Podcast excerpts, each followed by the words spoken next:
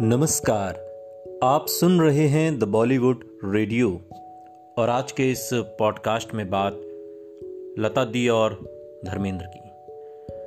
धर्मेंद्र को जब लता मंगेशकर ने जीने की हिम्मत दी, एक्टर के बुरे दिनों के साथ रही गायिका अब इस दुनिया में नहीं रही। धर्मेंद्र और लता मंगेशकर एक दूसरे के बहुत करीब थे और दोनों के बीच बहुत गहरी दोस्ती थी। धर्मेंद्र संग लता का पारिवारिक रिश्ता रहा था। लता मंगेशकर वो शख्स थी जो धर्मेंद्र का आत्मबल बढ़ाने वालों में गिनी जाती थी।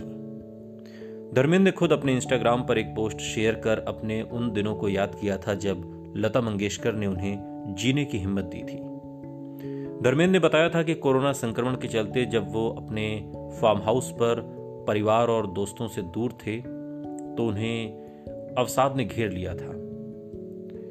ऐसे समय लता मंगेशकर वो शख्स थी जो रोज उनसे बात किया करती थी और हमेशा उन्हें जीने और खुश रहने के लिए प्रेरित करती थी। धर्मेंद्र ने बताया था कि लता जी से बात करते ही उन्हें ऐसा लगा कि मानो सारी परेशानी दूर हो गई हो। अकेलेपन में लता जी और उनके गाने उनके लिए सहारा बने थे।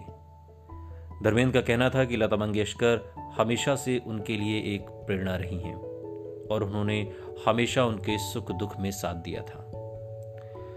धर्मेंद्र लता मंगेशकर को अलविदा कहते हुए धर्मेंद्र ने ट्वीट किया कि दुनिया दुखी है, यकीन नहीं हो रहा कि आप हमें छोड़कर चली गई हैं।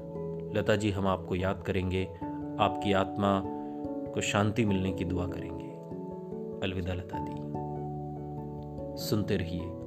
द बॉलीवुड रेडियो, सुनता है सारा इंडिया।